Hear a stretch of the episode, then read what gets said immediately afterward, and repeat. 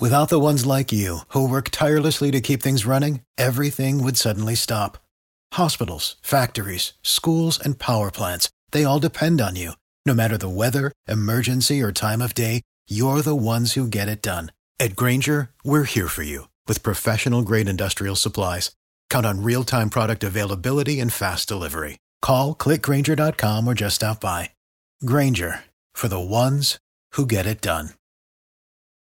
Many of you, I suspect, are just like me. You are sick to absolute death of anything and everything associated with the National Football League and that ignoramus Colin Kaepernick. But let me tell you who is not sick of this, who is enjoying every minute of it, and that is the American political class. Kaepernick wore socks depicting police officers as pigs. Fantastic. Can we get him to do it again? He's suing the NFL, alleging collusion because he can't get a job? Unbelievable. This is great. Let's help fund his lawsuit. Why do politicians like this so much?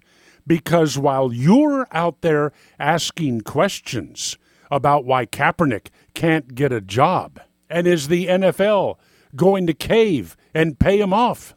Well, it's all about the questions you aren't asking. You aren't asking why the government needs 27 different anti poverty programs, none of which work, all of which cost billions. You aren't asking why you can't take your so called Social Security contribution and invest it in an account just for you and your heirs. You aren't asking why there's been no improvement in education in this country since the Department of Education was formed. The politicians built these coliseums with your money for a reason. The same reason the Romans built the Colosseum in Rome. Put those gladiators out there, let them fight. The masses love it. The masses cheer. And all the while, the masses ignore us and leave us free to build our power.